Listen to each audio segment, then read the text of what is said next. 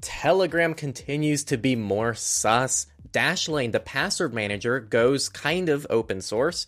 We'll talk about that more. Data Broker had a data breach. Yes, that's a headline. And a lot more. Definitely a fun week. Welcome to Surveillance Report 120, where we are dedicated to keeping you private and secure with the latest news in the past week.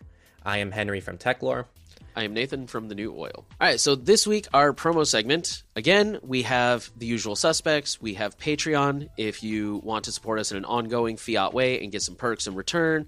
We actually just recently added a second perk. We lowered the cost of asking a question because a lot of you guys have been asking for a lowered tier. So we, we listened to you guys. We went ahead and added that. And then if you want to support us, in a recurring way, automated recurring way, but you don't necessarily care about the perks. We have Liberapay, that's also a recent development, but we still have Monero, tried and true, totally anonymous. All we see is how much you have uh, given. So those are the ways to support us. And we want to remind you guys that we are partnering with Monerotopia 2023, which is a cryptocurrency conference, to give you guys a discount if anybody's interested in going. It will be all day May 6th and 7th, plus a welcome party on the evening of the 5th. It will be in Mexico City and it includes talks from all sorts of developers and contributors, other privacy projects. I actually just checked before we recorded, and I found out that uh, Kee Jefferys from Session is going to be speaking, so that's really cool. I'm excited about that. There's going to be a bunch of workshops, and uh, there's going to be like Monero 101, um, advanced workshops about how to run your own node, privacy tech, best practices, all kinds of stuff. Um, I will definitely be there. Tickets are $99 for general admission, and you get uh, 10% off with the code No Surveillance One. All lowercase, the, the number one, No Surveillance One. And uh, just again, they're looking for volunteers, sponsors, uh, stores to run a stand, stuff like that. And you can contact them on their website. Thank you, Nate. And then we're going to dive into the highlight story. And, you know, just to kind of guys, if this story was about Signal, if it was about Briar, if it was about any other messenger, we'd be covering it just as much. And I have no issue coming forward and saying that there are parts of this story that are still speculative, that are still unfolding, that we haven't confirmed what's going on yet. But it's still a fantastic write up with important things for all of you to know and think about. So, for the title of the story is The Kremlin Has Entered Your Telegram Chat. There's a journalist who was hiding from a raid I'm going to condense this a little bit. And uh, she was raided and arrested. And then the officer told her that investigators had been following along with her private Telegram chats as she wrote them. He was quoting her, There you were sitting there writing to your friends in the chat room. She recalls him saying, he proceeded to dispassionately quote word for word several telegram messages she had written from her bed. They're unlikely to bust it down was a text that she sent uh, before they raided her house. Dissidents across Russia have found their Telegram accounts seemingly monitored or compromised. Hundreds have had their Telegram activity wielded against them in criminal cases. Perhaps most disturbingly, some activists have found their secret chats, which is the end to end encryption in Telegram you have to enable, which is not a default. Um, behaving strangely uh, in ways that suggest perhaps someone might be eavesdropping. And that's kind of where like the speculative side of things comes in because we don't have like video evidence of this. It's just what people are saying. Um, so this is kind of sending off some conspiracy theories and paranoia am- among these people. So yeah that's kind of the side of the story that like we can't really comment too much on. There's just not much for us to work off of there.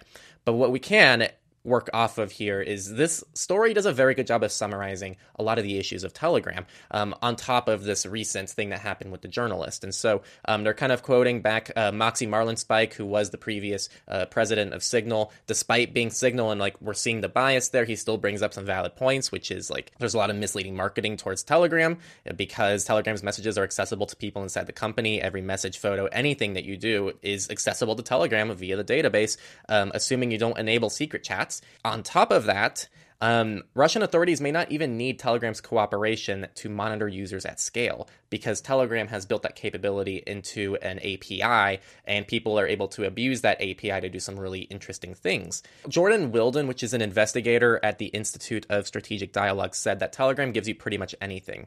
Uh, and they say that the API has been invaluable to his research uh, because he says there are obvious risks with it and it can be abused. So at the start of the war in Ukraine, for instance, he and another researcher found that it was possible to spoof Telegram's locations API to pinpoint any user within a two mile radius if they had recently turned on their location. So countless users were accidentally setting themselves as a homing beacon. He was able to locate four people with an accuracy of one yard, just as Russian forces were trying to seize the area. Telegram disputes the level of accuracy, but shortly after, they actually quietly changed the code. But Wildon still found that it was possible to locate other users with an accuracy of around 600 yards. Although it would make his research more difficult, he believes accessing data about Telegram's users should be as hard as possible. So, there's just a lot going on here. There are lots of other issues with Telegram, by the way. These are just a few of them. But um, it's a very good write up that at least, at least asks important questions about Telegram because we don't know what happened. And so, just a little bit of context the journalist kind of narrowed this down to a few things um, because everyone in the chat was supposedly trusted. She doesn't think that there was a mole or anything.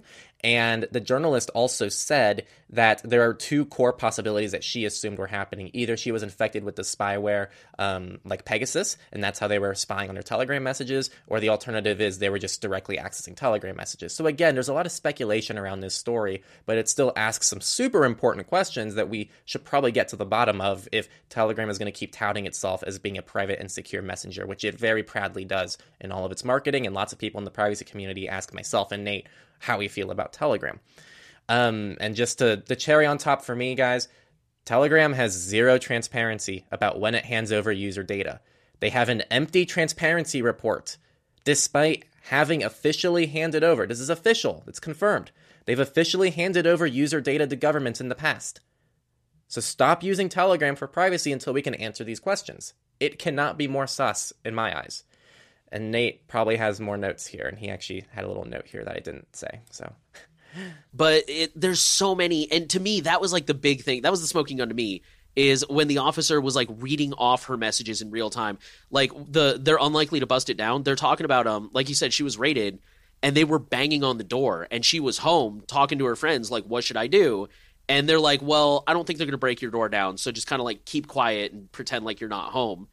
And that's what he's talking about. Like, "Oh, he read that message. They're unlikely to bust it down.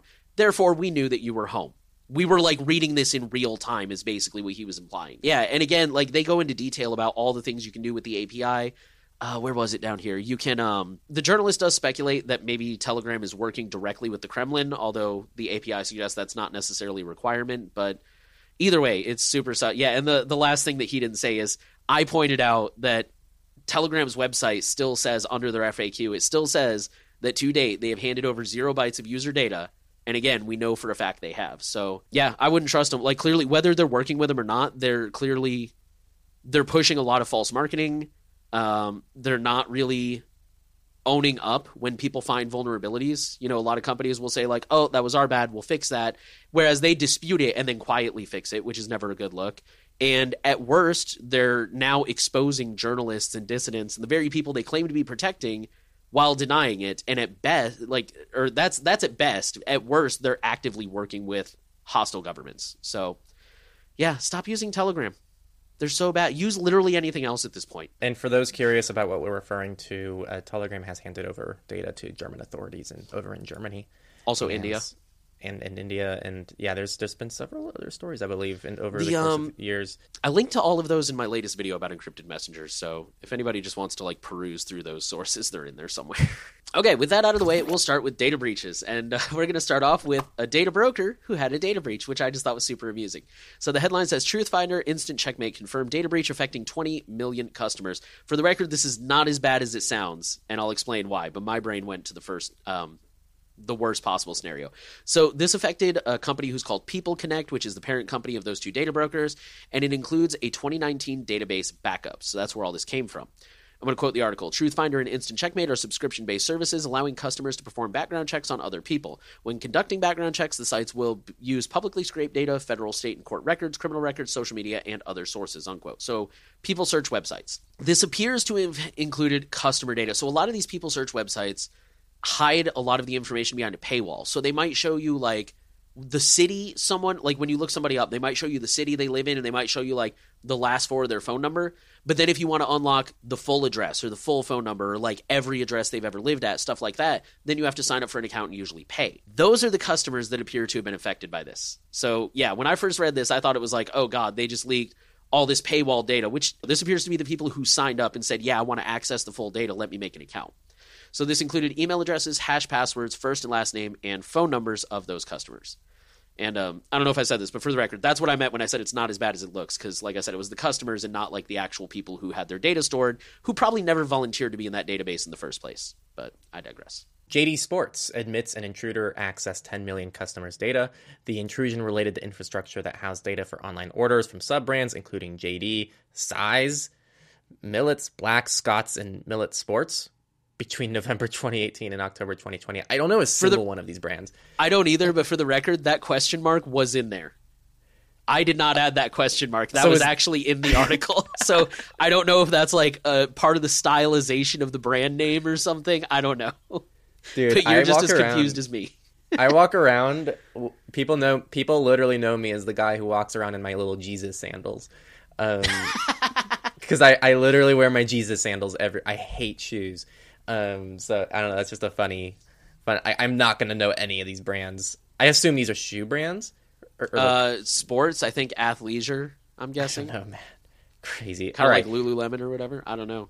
Your guess. Either way, the the breach included customer names, billing addresses, delivery addresses, phone numbers, order details, and last four of your payment cards. So if you do shop with any of the things that I listed, whatever they are, uh, be be aware of this. Arnold Clark customer data stolen in attack claimed by Play ransomware. So, Arnold Clark is Europe's self described largest independent car retailer. The attack took place on December 23rd and includes names, contact details, dates of birth, vehicle details, ID docs such as passports or driver's license, insurance numbers, and bank account details. So the next two stories are definitely related, so I'll just be covering them kind of the same way. So the first story, several Mint Mobile customers had phone numbers hijacked. Coinbase hacked around T-Mobile data breach. So in late December, early January, at least 5 customers took to Reddit to complain that their phone numbers had been hijacked. The common thread in all the cases seems to be crypto wallets. At least one user who lost 15,000 from Coinbase. So they all had crypto wallets with Coinbase um, or other wallets. So apparently a reboot fixed the issue, but kind of the takeaway here is that it's likely the data breach, the T-Mobile data breach had something to do with this Mint Mobile data breach and people were using this breach uh, in some way shape or form to try to get access to people's crypto wallets. So um, now on a similar note, Google Fi which is Google's cell plan, um, says that hackers access customers' information. So they have confirmed a data breach, likely related to the recent security incident at T-Mobile, because Google Fi also, I think, partially uses like T-Mobile and US Mobile or something like that. But I definitely know T-Mobile is one of them. So in the case of Google Fi's breach, Google says the hackers access limited customer information, including phone numbers, account status, SIM card serial numbers, and information related to details about customers' mobile service plans. Google said the hackers did not take customers' personal information or payment card data, passwords, pins, or the contents of text messages or calls. So it seems like Google's is pretty mild. Um, Mint Mobile seems very unclear. Um, now, I, I, kind of said this in the past because Mint Mobile is really nice for just getting prepaid cards. Good privacy, not great security. I was actually able to bypass the 2FA on my own Mint Mobile account at the time um, because I was able to just contact support and ask them to reset my password. And they just did it without verifying anything. I could have just been a random person on the internet. So think about that when you use Mint Mobile. Expect expect maybe like privacy, just signing up, but that's about it. Okay, and our last data breach comes from Russia. It says a hacker group has released 128 gigabytes of data showing Russia's wide-ranging illegal surveillance of citizens. So the hacker group is anonymous. The data, which is mostly documents, comes from Russian ISP Convex, who allegedly launched a project called Green Atom that was basically mass wiretapping Russia. Like, it's basically what the NSA did, but in Russia. Um, quoting the article, the data dump contained the information of thousands of Russian citizens who were clients of Russian corporations targeted by the surveillance program, which the group claimed to be operated by Russia's FSB, Federal uh, Security Service, which, by the way, used to be the KGB. The program's existence was not known until the data dump. Unquote. Um, there is also an indication that Anonymous still has more unreleased data. So um, I don't know what their demands are if they're trying to do anything, but yeah, they might release that data in the future. And now the companies for the week. Apple Maps has a privacy bug that may have allowed apps to collect location data without permission. So, this was a bug that was fixed in iOS 16.3, which may have allowed apps to collect user location without their permission. At least one app appears to have done so, and a security reporter has speculated that the same privacy bug could have been exploited by countless apps over an unknown time period. The app that was doing this was iFood, which is Brazil's largest food delivery app. Apple did not immediately give details, but is expected to do so at a later date when more devices have been updated. So um, I don't know. This seems like an actual bug um, from everything that I can read about this. Luckily, it doesn't seem like it was mass abused in the wild, but it's just something to consider. It's why I'm always like, guys, minimalism, minimalism, minimalism. The fewer amount of apps you download, the better because you just don't know what these apps are doing. So if you can always go web based, try to go web based. I think you can use Uber in the web app, actually. I don't think you have to download the Uber app to get rides just as an example. Okay, our next story comes from Google. It says Google works on Blink based iOS browser contrary to Apple's WebKit rule. So, for those of you who are just joining us, a few weeks ago, or I think it was late last year, the EU cracked down on Apple with several uh, anti monopoly rules. But one of them I remember was that Apple may be forced to. So, right now, all browsers on Apple have to use WebKit. And uh, personally, I take issue. A lot of people say that. Uh, on iPhones. Yeah, sorry, on iPhones. Uh, and that's why a lot of the time, if you ask like what browser should I use on iOS, a lot of people will say just use Safari because they're all just WebKit. Personally, I don't agree with that logic, but I do understand where they're coming from. The EU passed a rule that said you can't do that anymore. You have to let other browser engines in because otherwise, because you control WebKit, it's basically a monopolistic behavior. Um, Google is now working on an iOS browser that runs on Blink, which is the engine behind Chrome and also behind Brave and other Chromium based browsers. So Google is insisting that this is not related. They're swearing that uh, this is purely a quote internal testing tool to understand certain aspects of performance on iOS unquote. And they're like, no, no, no, we have no plans to publicly release this. This is just for us. But in my opinion, given the fact that this coincides with an EU ruling, I don't know. It just it just seems really weird. Like, why would they make this if they have no plans to actually publicly release it? Um, feel free to let me know in the comments. I would be interested to know if there's a legitimate reason. Sometimes there is a reason, and I'm just, you know, I don't know because I'm not involved in that world. But to me, this just seems really fishy. I, I think they're just putting themselves in position so that if slash when this rule goes into effect, they can be like, oh, hey, here's our engine now. So, uh, which for the record, I don't think would be a bad thing. I, I haven't heard anything necessarily bad about WebKit, um, but I do know that Blink has a lot of advantages. Like it has really good. Uh, site isolation and sandboxing and stuff like that. So I don't think this is necessarily a bad thing, but yeah, it's just kind of fishy. Yeah, all these browser engines are open source, by the way. So yeah, know, Apple's yeah. WebKit for the record, yeah. Blink is open source, WebKit's open source. It's it's all the extra stuff they add on top of it in Chrome that we don't like. So, for example, Brave can use Blink without using all the built-in Chrome garbage. Up next, oh my god, this is a big update. So I don't know if people remember Anker's Eufy cameras. That was a big story where it turned out this supposedly not in the cloud camera was uploading data to the cloud. And not just that, but they were doing it in a completely unsecure way. Terrible, terrible story. Actually, Linus Tech Tips, like they had them as a sponsor and they made this whole thing. It was bad. And they just were kind of ignoring the problem. So there's now an update. This is why you stay subscribed to the surveillance report. So, after two months of arguing back and forth with critics about how so many aspects of its quote, no clouds security cameras could be accessed online by security researchers, Anker's smart home division Eufy has provided a lengthy explanation and has promised to do better. You can go ahead and read the whole statement, but I'm just going to go ahead and quote like the notable things that they're looking to change. So, they're now going to change the web portal to prohibit users from entering debug mode video stream content is now encrypted and inaccessible outside the portal. That is good. Um, then, while only 0.1% of current daily users access the portal, it, quote, had some issues which have been resolved. That is good. Eufy is now pushing WebRTC to all of its security devices as the end to end encrypted stream protocol. So they will now be implementing end to end encryption. Facial recognition images were uploaded to the cloud to aid in replacing, resetting, adding doorbells with existing image sets, but this has been discontinued. I forgot to mention that they were actually using some of that data as well to do things like train AI. So, terrible. There was no recognition data that was included with images sent to the cloud. That was another statement they made. They also said outside of the recent issue with the web portal, all other video uses end to end encryption. They said a leading and well known security expert will produce a report about Eufy systems. They also said several new security consulting, certification, and penetra- penetration testing firms will be brought in for risk assessment. A Eufy security bounty program will be established, and the company promises to provide more timely updates in their community and to the media. Great, they're now caught up to the bare minimum. All right, our next couple of stories come from Meta, so we're going to go ahead and combine those. First off, a hacker finds a bug that allows anyone to bypass Facebook 2FA. So this comes from a security researcher from Nepal, whose name I'm not even going to try to pronounce because I will totally butcher it. Um, but he realized that Meta did not rate limit attempts when entering the two factor code to log into accounts. So, a rate limit basically, you guys have probably seen this before. If you try too many times, it says, hey, you're doing that too much. You, you can't try to log in again for like an hour or something like that.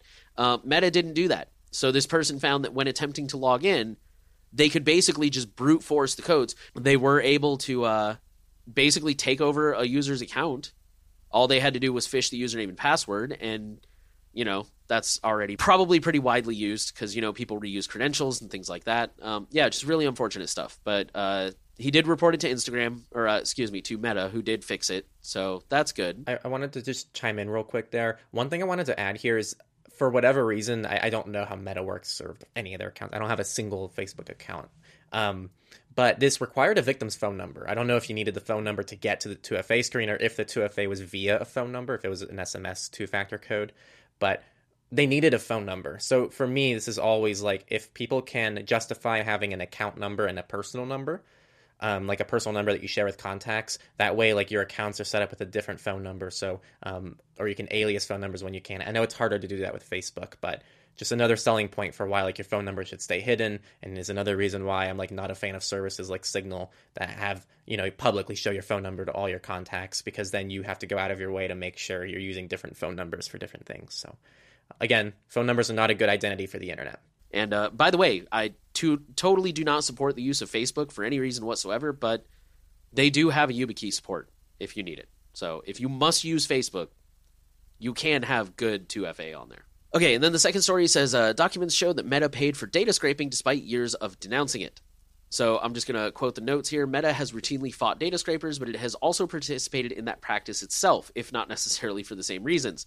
Bloomberg has obtained legal documents from a Meta lawsuit against a former contractor indicating that Facebook owner paid its partner to scrape other websites. Meta has spent years suing individuals and companies for scraping its platform without permission. In some cases, it has accused companies of masking their activities and accessing sensitive details that require logins. All right, now research. We've covered a similar story to this in the past, actually, but this is a paper. Um, stable diffusion memorizes some images, sparking privacy concerns. So, just to kind of set the stage, because if I just read the notes here, it's not going to make much sense. A, a lot of these AI data sets, I know there's sites like this person doesn't exist, which like has this AI generated face, which looks like a real person, but it's actually not a real person. But um, researchers have been able to reverse engineer some of this a little bit. So here's a new paper that comes out about this, which says discovering instances of memorization in stable diffusion requires 175 million image generations for testing and pre existing knowledge of trained images. Researchers only extracted 94 direct, direct matches and 109 perpetual near matches out of 350,000 high probability of memorization images they tested a set of known duplicates in the 160 million image dataset used to train Stable Diffusion, resulting in a roughly 0.03% memorization rate in this particular scenario. So basically, they just found that under the right conditions, uh, you can pull up the actual training images that Stable Diffusion was trained on, which you're not supposed to be able to do, especially with things like Stable Diffusion are supposed to be synthesizing brand new images that have never been seen before. Uh, it sounds like the likelihood is very, very low, but the fact that it is there at all is a little disconcerting because you might pull somebody's real face or real artwork, which, in addition to privacy concerns, probably also has some like legal concerns too. So yeah. Okay. Uh, and then we only have one other research story. It's real quick. It says, until further notice, think twice before using Google to download software. It says threat researchers are used to seeing a moderate flow of malvertising via Google Ads. However, over the past few days, researchers have witnessed a massive spike affecting numerous famous brands with multiple malware being utilized. This is not the norm. I mean, first of all, just don't use Google. But yeah, but what they're saying when they say think twice before using Google to download software is when people will go to a search engine and look up, you know, like um, I mean, even if something legitimate like freeware, like you know, you may not necessarily remember GIMP, for example. I don't remember their uh, their web address off the top of my head, so I would go to Brave Search and look up GIMP photo editor, and uh, you know, use that. I, I think the real big thing here is just to use an ad blocker. Like this, just unfortunately become kind of a, a even if you're one of those people who doesn't have an issue with advertising, I think that's just become like a necessary cybersecurity tool. Is you need an ad blocker to kill the ads because a lot of these ads might be malicious. So yeah, just use an ad blocker. Yeah, just to just to outline that this isn't necessarily an issue with Google's SEO. Google isn't like actively like in their actual search results, Google isn't pushing malicious stuff. It's the Google ads that sit above everything else. So Google's pushing the advertisements for these malicious links. Um, and this actually goes back to a story, uh, I think, uh, like back in 2021, where, where it came out that even the CIA and the NSA are using ad blockers to stay safe online um, because of this concern. And I think there was a recent story that came out recently. Yeah. That, Just um, a few weeks ago, the uh, Yeah. the FBI, I think, advised people to start using ad blockers for security purposes. Yep. It's for reasons like this. Like people are abusing advertising in order to push things like, oh, download Yeah. GIMP here because it looks like the top link. It might look like the GIMP link. You don't see the advertising thing. So that's another thing. Google can maybe make advertisements a little bit more clearer to users because it's pretty hidden to tell what's an ad and what's not an ad on Google. So it's a multi layered issue, but it's pretty cool nonetheless, I think. All right. And now the political section. So the FTC is taking on telehealth's data sharing problem, starting with GoodRx. So, in a first of a kind action with broad implications for the telehealth industry, the Federal Trade Commission on Wednesday sought a court order to prevent GoodRx, which is a popular site that has discounts on prescription drugs, from sharing users' sensitive health data for advertising purposes. The FTC alleges that GoodRx, which allows shoppers to compare drug prices and access discounts, promised never to share health data with advertisers, but nonetheless sent details about customers' medications and medical conditions to Facebook, Google, and other companies via invisible digital trackers installed on its website. So, a few things here. One, I will say, I think it's really interesting because I think the one form of privacy that the US actually has that people seem to actually give a damn about is health privacy. People seem to care about the the, the privacy of their personal health. But even when this migrates to the digital world, for some reason something gets lost there. I feel like people don't really take health privacy as seriously the moment that it goes digital, which maybe is something for like myself and people to reflect on of like is the privacy concern more so just a digital disconnect? Like people don't re- really see the privacy issues happening, so they don't I don't know. Something to think about, just a question I have there. But I mean, they're a for-profit app, so I've always been kind of sketchy about them. But like, I'm with you. I don't think this was an intentional like, hey, let's go in and track our users. I think it was probably more like you know they added the standard issue, Google Analytics, probably the Metapixel stuff like that. But it is either way, regardless, it is nice to see the FTC, like you said, like a lot of people just don't think about it, and it's nice to see the FTC stepping up and being like, hey, this is health data. This is especially sensitive. This is something we can all agree is sensitive. Like, you need to shape up. And I think that's really good. Okay, our next story is going to sound really familiar to longtime listeners. It says European police arrest 42 after cracking covert app. Now, for those of you who are wondering, uh, you know, we'll just, I, I mean, okay, so it's a pretty straightforward story. I mean, the headline really says it all. This was another one of those, like, super secure apps that was marketed specifically towards criminals. Um, I think they even so I did try to look this messenger up. It was called the Exclu Messenger, and I think they did the whole like we sell you a whole phone that comes. Interestingly, it came with several messengers, including Threema, which I have mixed feelings about. Yeah, so this was another one of those like messengers that was specifically catering towards criminal, and there were a lot of red flags in my opinion, like the fact that nowhere did any of them claim to be open source or have a link to a GitHub or anything like that. So they were clearly not open source. Uh, which, for the record, we're always the first ones to say like open source doesn't necessarily automatically mean it's secure, but it goes a long way for transparency and assuring people. Just I don't know, man. I mean, to be fair, when you read their website, I guess it's not, in my opinion, it's not obvious that they're catering towards criminals. It's just the usual like. You know, we have a panic button, which I'm assuming didn't work if they were able to arrest 42 people. Uh, you know, we have like we offer you top security and all just the usual marketing buzzwords. But yeah, it's just I don't know. I guess this just kind of proves my point. Like we went on that tangent a while back about how like there's too many messengers and and people just keep making messengers. Like just go with something trusted. And if you don't trust Signal, fine. Like personally, I do, but that's fine if you don't trust them. There's a lot of other great options out there. There's Session. There's again, Threema's okay. It's a little weird they were included on this app, but whatever. Like you know, there's um, what else is out there? There's Briar if you're talking to Android users. Um, SimpleX is getting really, really popular nowadays. It's got some good reviews from some people out there. I'm trying to think of some other ones. Ma- yeah, Matrix. Forgot about Matrix. Matrix is totally fine. Like, there's so many good open source options that already exist and have already been reviewed by experts, and at very least are good enough, if not great. It's like we don't need to keep going with these messengers nobody's ever heard of. It's just I don't know. It's almost at this point. It's like, what did they expect? Like, of course, it was a honeypot. Yeah, and um, so I just quickly checked out the site. For me, the glaring red flags, just to share how I would look at this. A, it requires a license. Um, Oh yeah, I forgot about that. so so it says the first thing buy license need a license key buy one now anything that is like a license especially for something like an end-to-end encrypted messenger people security cryptography I, I don't care what the situation is cryptography should be open source that's just like layer one of like is this even a decent did you option did you see how Um, much the license costs? I let me check I want to see your reaction. Oh my god so it's Just buy three- a Threema license. It's three months, people, for 500 euros, and then six months for 900 euros. Let me tell you, people, no, there's no, there's no like, just spend a lot of money and become instantly private option out there. Okay, if anyone's doing that, don't do it. Don't buy things that require a license or a subscription that like are like are like this. That are, I guess that's that's a weird way of wording it. Don't don't use proprietary things that are locked behind a super expensive subscription with no information about the technology or anything around it. Super sus. The other layer to this too is it's it's a whole phone. yeah, that's what I mean. Like they do offer an entire phone, and if you scroll to the bottom of the website, you can see all the other apps that are included. It's a Signal whole is interestingly not on there. it's a phone that they ship you people. And like all the pictures that I'm seeing are it looks like an iPhone 6.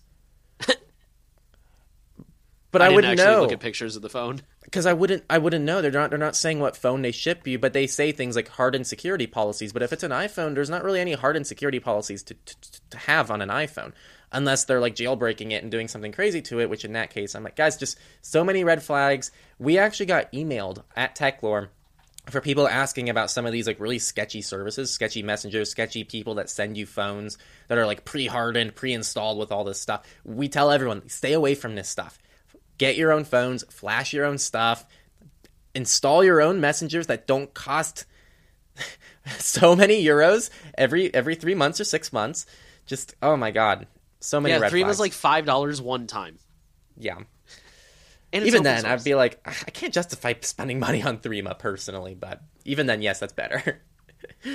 I mostly got it for a review, but yeah. New York Attorney General forces spyware vendor to alert victims. So this comes after a $140,000 fine for spyware vendor Patrick Hinchy and includes a requirement to alert the affected victim, victims.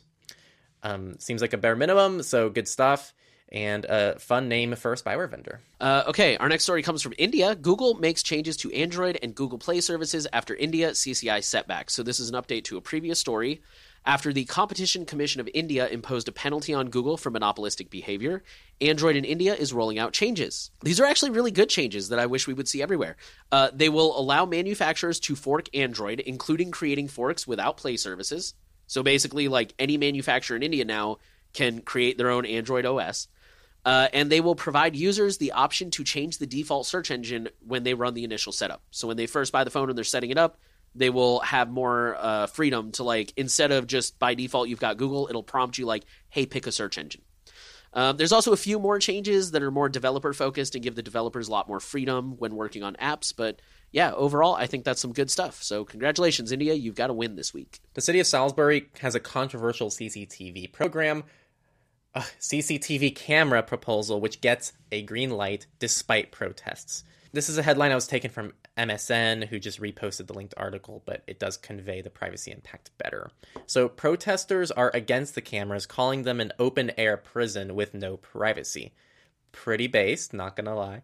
And then the council approved it anyways. Only two voted against. So earlier in the article, police stated they don't have access to the facial recognition database, but later in the article, it says the council wrote the police to ask them to refrain from using facial recognition until safeguards were in place, and the policy basically said no. Police, that was a typo Sorry, on my end. sorry. The police basically said no. Mixed I don't know what to say to this. This is just a ridiculous story. I mean, um, th- th- this sucks on on all accounts, and I yeah.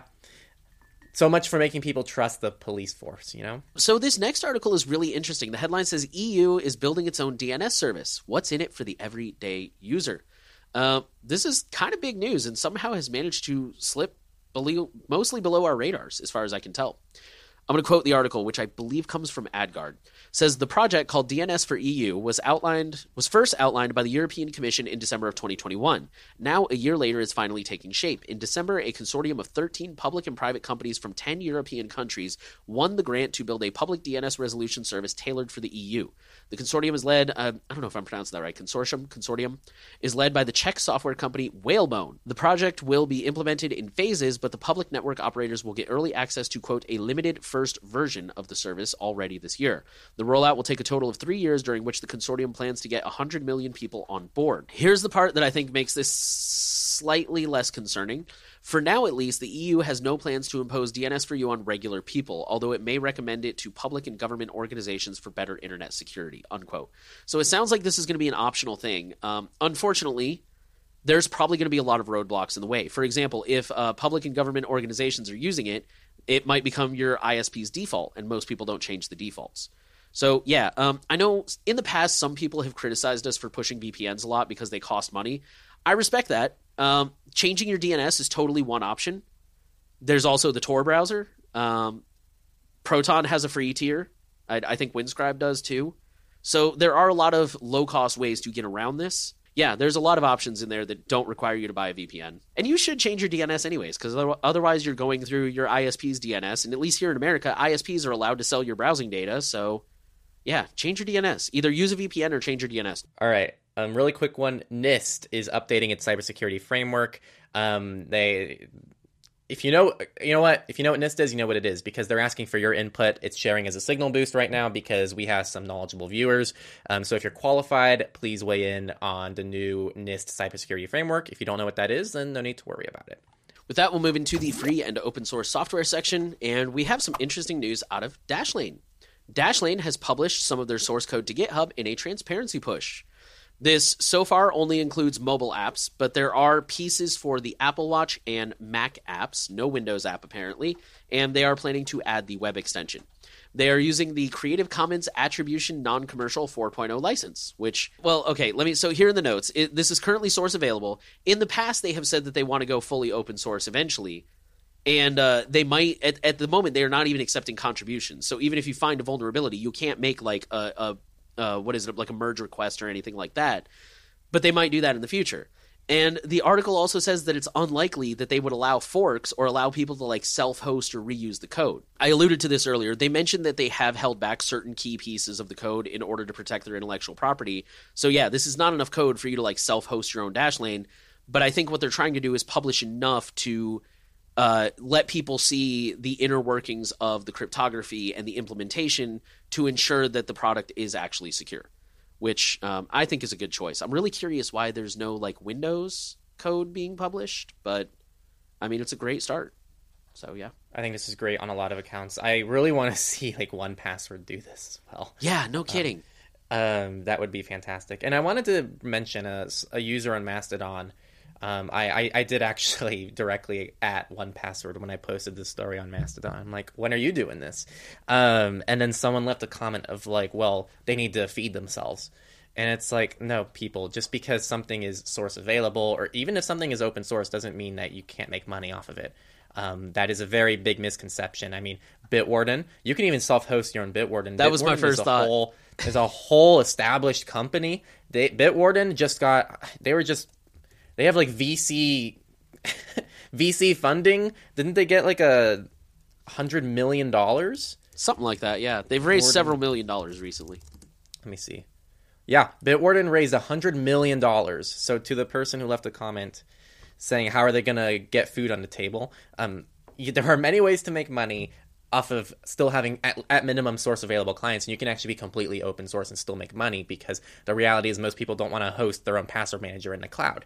The people who do that can do that like bitwarden and the people who just want to rely on bitwarden and pay for their actual um, offerings on the cloud then they do that as well. Don't pay for software pay for hosting So um, services that are able to not every service can do that, but the services that can definitely have a nice little niche where like yeah, it's fair to pay for hosting, but like it'd be cool to not have to pay for just the software. Um, on the topic of password managers, let's talk about KeePass. So KeePass was accused of having a security vulnerability for a long time now. This is actually pretty pretty old, but it's been an unfolding argument, and because of the recent password manager shenanigans that have been happening the last several weeks with LastPass happening for, for a while now. And then um, obviously the Bitwarden situation. KeePass has been kind of under uh, hot water as well, but this one's a little interesting. There's definitely a twist to it. So KeePass is disputing a vulnerability allowing stealthy password theft. So the new vulnerability enables threat actors with write access to a target system to alter the KeePass XML configuration file and inject a malicious trigger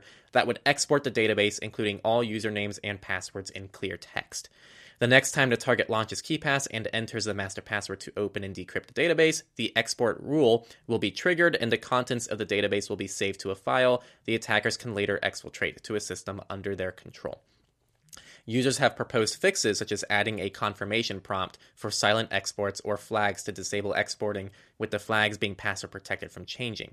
This proof of concept has already been published online, making it easier for malicious attackers to take advantage of it. However, KeePass is arguing that this really isn't a vulnerability on their end because anyone who has write access to your machine could do pretty much anything, including much worse things. So I guess we will see if KeePass decides to take any action on this. But yeah, it does sound like if someone has write access to your system, like yeah, they can do this, but there's probably bigger concerns on your plate as well at that point. So um, it will be interesting to see if KeePass acts on this.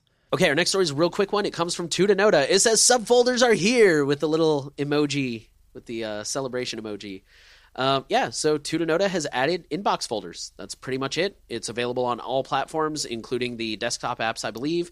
And they also note that this is a requirement for the upcoming import feature. So that's another step forward towards that. All right, the next one is really interesting. So this is a first look at Blend OS, another Linux distro, but this one's a little bit different, like they all are, um, as it combines and blends different distros. So it's actually a blend of Arch, Fedora, and Ubuntu. This is not an endorsement, it's just a story. BlendOS is an immutable operating system, kind of like um, Fedora Silverblue, built around DistroBox and uses the GNOME desktop environment. It is based on Arch and GNOME on Wayland. You can always change your DE, of course, but you can use any package manager, including Pacman, which is what Arch uses, DNF, which is what Fedora uses, and APT, which is what Ubuntu uses. The last two, though, have to be added manually, so I assume that Pacman and things like the, the AUR are what you're going to use by default here. Furthermore, DNF and APT make use of DistroBox and Podman. When you install a program using one of those package managers, it automatically isolates them into a container for maximum security and compatibility. This is super cool. I really like this. It is really nifty. Um, I still think it's like the most ridiculous Linux thing I've ever heard. The fact that like you have to make an OS that combines like all these different package managers and just further separate. Like it just like it just speaks to like the absolute like monstrosity that is the Linux community um, which I find ridiculous, but I think it's also kind of cool that someone actually is trying to blend this all together in a very convenient way. Also, sorry, I, I, kept that pretty technical. There's a lot there that would need to be explained. So if, if you aren't really familiar with Linux, I apologize there. Um, definitely a kind of a technical story, but all the Linux gurus, you're definitely going to appreciate that story, I think. Okay, and then our final FOSS story is a quick one. Wine 8.0 has been released and plenty of improvements are included. There were roughly 8,600 total changes in this latest update. Uh, includes it, some of this stuff goes way over my head for the record, so I'm just kind of gonna list these off. It includes completion of PE conversion, which developers say this work is an important milestone towards supporting copy protection, 32-bit applications on 64-bit hosts, Windows debuggers, x86 applications on ARM, and more. Further, there has been additional work on WoW 64, which is an effort that will let 32-bit Windows apps work without any 32-bit Unix library being present. Um, so that's kind of all the technical stuff. If you're more technically technically minded, definitely check into that. There's also better controller support for gaming, new default light theme, RSA encryption and signing, notepad updates, accessibility updates, and much, much more. I mean, again, 8,600 total changes. There's a lot in there, so definitely check out the article if you're a wine user or want to know more. And that'll move us into our Misfits section where we only have one story. This is kind of a quick one. It says, "Watch out, software engineers! ChatGPT is now finding and fixing bugs in code." So this is uh, just we're including this because this is security related. Uh, a new study asked ChatGPT to find bugs in sample code and suggest a fix. It worked better than existing programs, fix- fixing 31 out of 40 bugs. They actually did multiple passes of this. On the first pass, they only found 19 bugs, which is about on par with other similar programs that automatically find bugs. But uh, because the researchers were able to talk to ChatGPT and refine the bot and give it better instructions, it was able to improve to find the 31 out of 40. So we're including this because um, I believe this is going to affect security. Uh, it may affect security in a good way. It may be an additional tool that uh, programmers can use to supplement um, the bug finding process in their code, or it's also possible that this will become a crutch. Uh, we see that.